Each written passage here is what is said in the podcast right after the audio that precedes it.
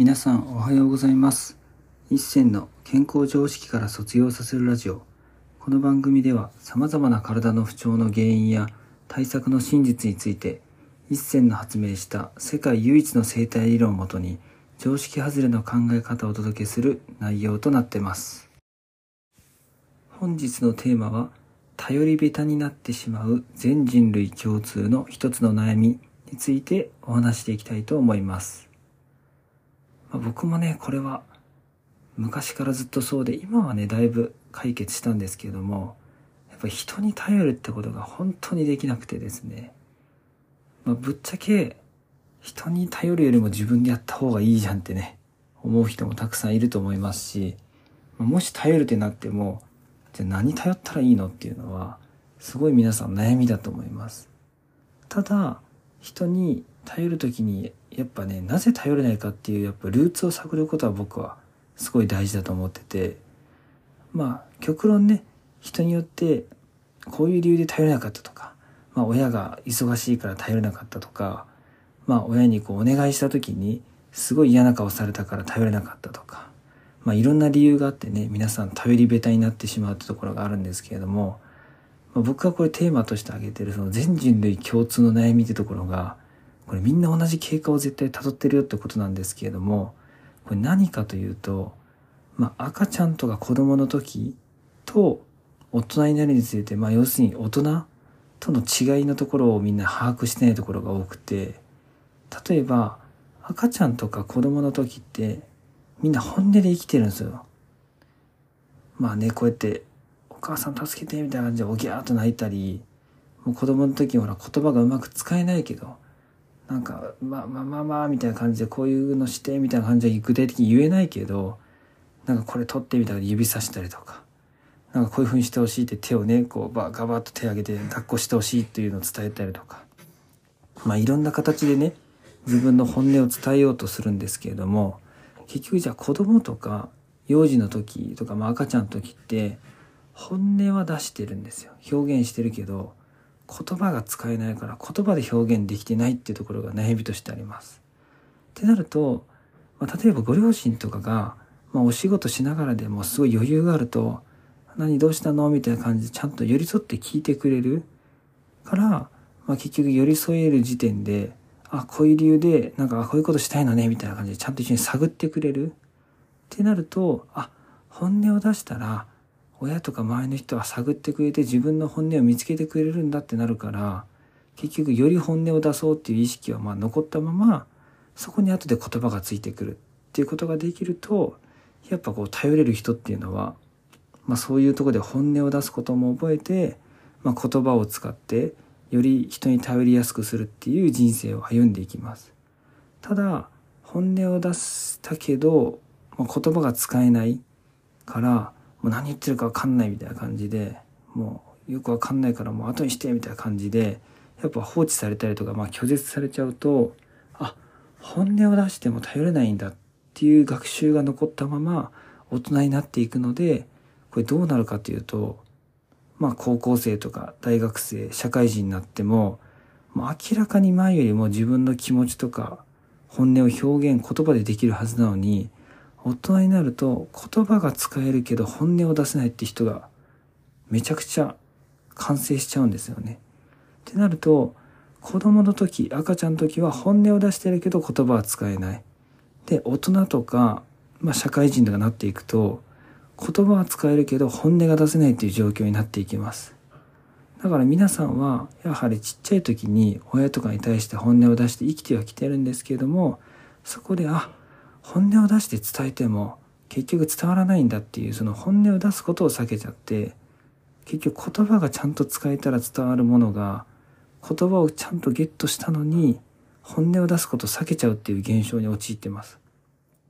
そうだから皆さん結局本音を出すことにやっぱ恐怖感とか覚えちゃってる人が多いんですよね。でそれの影響でやっぱ人に頼ることが下手くそになってしまうっていう風な人がすっごく増えてると思います。だからうちの生態来た時によく言うのがその言葉でうまく伝えられなくてもいいから思ってること言いましょうとか今何感じてますかとか何したくないですかっていうのをとりあえず聞くんですよ僕が。でそれって何をしてるかっていうと赤ちゃんとか幼少期にできた本音を出すっていう作業がやはりそうやって学習して無力感を感じちゃって頼っては無駄だっていう学習が体に刺さってるし心にも刺さってるからそれを一回取っ払おうという意味で本音をただ出させるっていう練習をしてるんですよ。でそれで本音を出しても一星さんの前に出しても怖くないってことが分かればじゃあそこに後で言葉をつけていけばいいだけになるので結局頼り下手になってしまう原因はやはり幼少期にあ本音を出して言葉が使えないから伝わらないっていう学習だったらいいんですけどあ僕とか私たちは本音を出しても無駄なんだっていう学習をしちゃったら一番良くない。そういう学習をしちゃってる人やっぱ多いのでだから本音を出すこと自体がダメなんじゃなくて本音を出してるけど言葉が使えなかったからうまく伝わらなかったが本当の本音が伝わらない理由になるのでだからね別本音を出すことが無駄なんじゃないっていうところを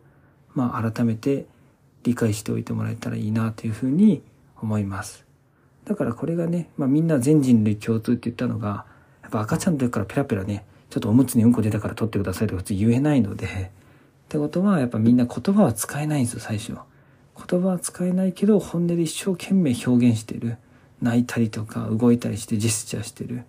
でもそれが言葉が使えることで僕たちって本当は楽になんか生きていけるはずなんですけどやっぱ赤ちゃんの時とかにやっぱ本音を本気で出して表現するってことを通して、まあ、僕の中ではじゃあ生まれた瞬間から言葉本当だって使えていいじゃないかと思いますけど、まあ、そうやってジェスチャーとかこういうふうに思ってるっていうのを体とか全体で表現することで、まあ、多言語の方とかいろんな国の方々との、ま交流とかがすごいしやすくなるっていうところもやっぱ織り込み済みで、まあ、そういう状態で生まれてくるのかなとか、まあ、いろんな考察をしちゃったりしてるんですけれどもやっぱ僕もね頼り下手だったって話を最初言ったんですけれどもそこからやっぱ本音を出すことのやっぱ恐怖心があったことから、まあ、本音を出していって言葉で伝えていくことができたらやっぱ意外とみんなね動いたり助けてくれるんですよ。でそういうことがどんどん増えていくと結局、まあ、外国ね今僕海外に行こうっていうふうに動いてるんですけど、まあ、外国人の方だとかとお店で会ったら意外と普通にね喋れたりするんですよ。そうなんか別に言葉通じなくてまあ本音でこうやって当たればちゃんとお互い聞こう聞こうとしてくれてる間柄だったら意外と言葉使えなくても通じるなってことが分かったので是非ね皆さんも